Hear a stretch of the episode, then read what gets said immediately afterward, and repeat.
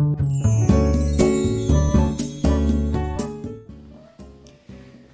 いおはようございます。美容師をしています。カナダと申します。このチャンネルではスマート経営をすることで一人サロンでも利益を最大化することができた僕が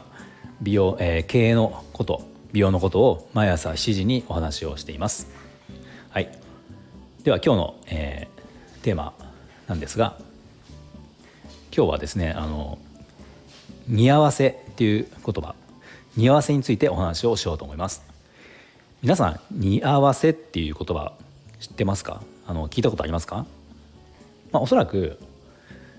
えっ、ー、とインスタとかを見てて、まあ、美容師さんの投稿とかで似合わせますとかあの僕は似合わせが得意ですとか似合わせをお任せくださいとかねなんかそんなような使い方をされてることが多いのかなと思うので多分ほとんどの方がどこかで聞いたことあるのかなと思います。ででも似合わせって何何だろうって何って聞かれた時に分かる方ってなそ分かる方ってあのそんなにいないのかなって思うんですよね。で今日その似合わせって何かっていう話と、まあ、僕のか似合わせについての考えっていうちょっとお話をしようと思うんですがまず似合わせって何かっていうことなんですけど、まあ、これはですね、まあ、髪の、えーと髪えー、顔に髪型を似合わせるっていう、まあ、そのままなんだけどあのある程度の理論があるんですよ。まあ、例えば面長を気にされてるお客様っていうのは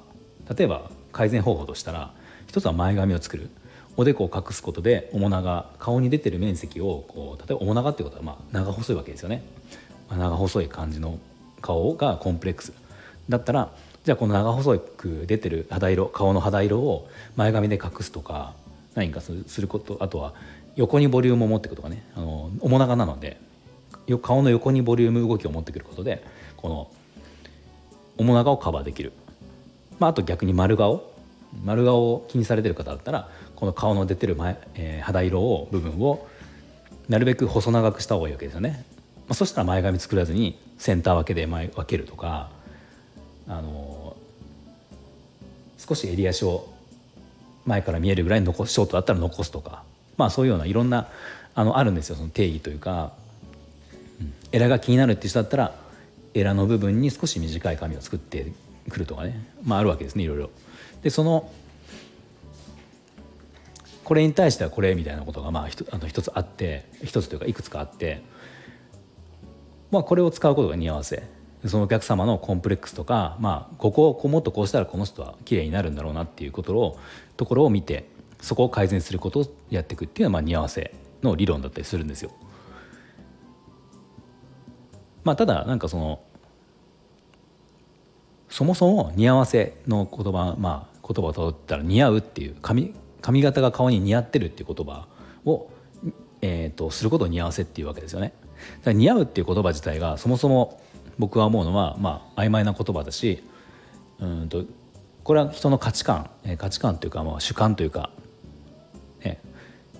見る人によってそれがいいか悪いかって違うわけじゃないですか。その仮に理論がまあ合ってたとしてもじゃあそれがいいとか悪いとかって全員が全員この髪型この人に対してこの髪型が似合ってるって100%っていうのでなかなかないと思うんですよね。だからまあ結局そのすごく曖昧な言葉そもそもが曖昧な言葉だなって思うのがまずあってで僕が思う似合わせっていう、まあ、僕が考える似合わせっていうのはそのさっき言った似合わせの理論ってあるじゃないですか、まあ、前髪が面長だったらこうとか丸顔ならこうとかっていろいろあるんだけど、まあ、僕の中で思うのはえっと、僕自分としては似合わせ、えー、お客様の髪型を作る時に似合わせの理論が半分感覚が半分理論50%感覚50%でいいのかなでいいとかそれがいいのかなって僕は思ってるんですね。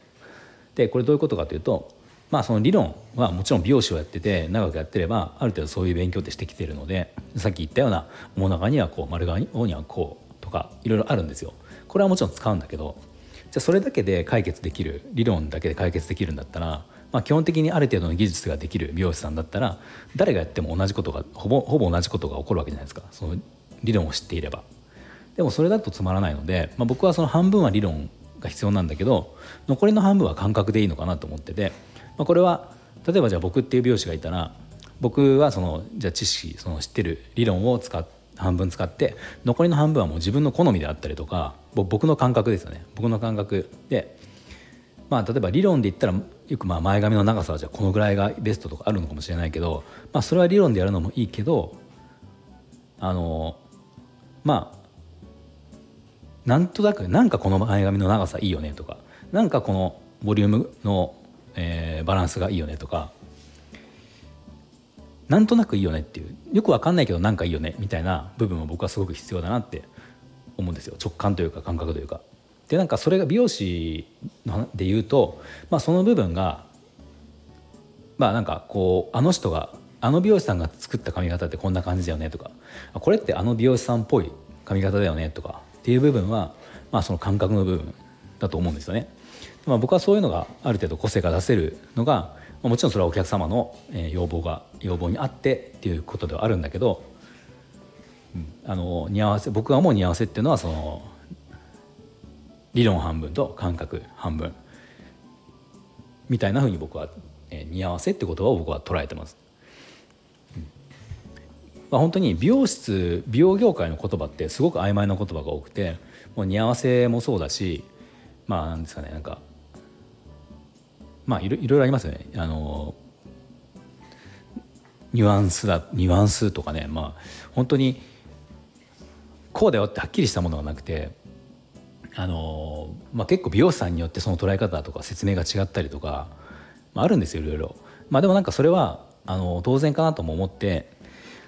やっぱり髪型の似合う似合わない好みとかって本当に人それぞれですもんですよね。なのでやっぱり感じ方とか感覚的なものでもあると思うからまあなんかその理論で説明できないものもやっぱあると思うんですよね。なので、まあ、それはそれでいいと思うんだけどうんまあなんかこの間あの、まあ、ちょっと前にその似合わせって何で似合わせってどういうことですかっていう質問が実はもうお客様からあったので、まあ、ちょっと今日こんなお話をしたんですけどそうまあ似合わせっていうのはあの一応まあ理論がある理論はあるし、まあ、おそらくそういう勉強してる美容師さんが多くてただまあそれだけだと僕はつまんないなと思うっていう、まあ、そんなお話でした。はい、では今日も最後まで聞いていただきありがとうございました。何か少しでも参考になりましたらいいねボタンフォローをぜひお願いします。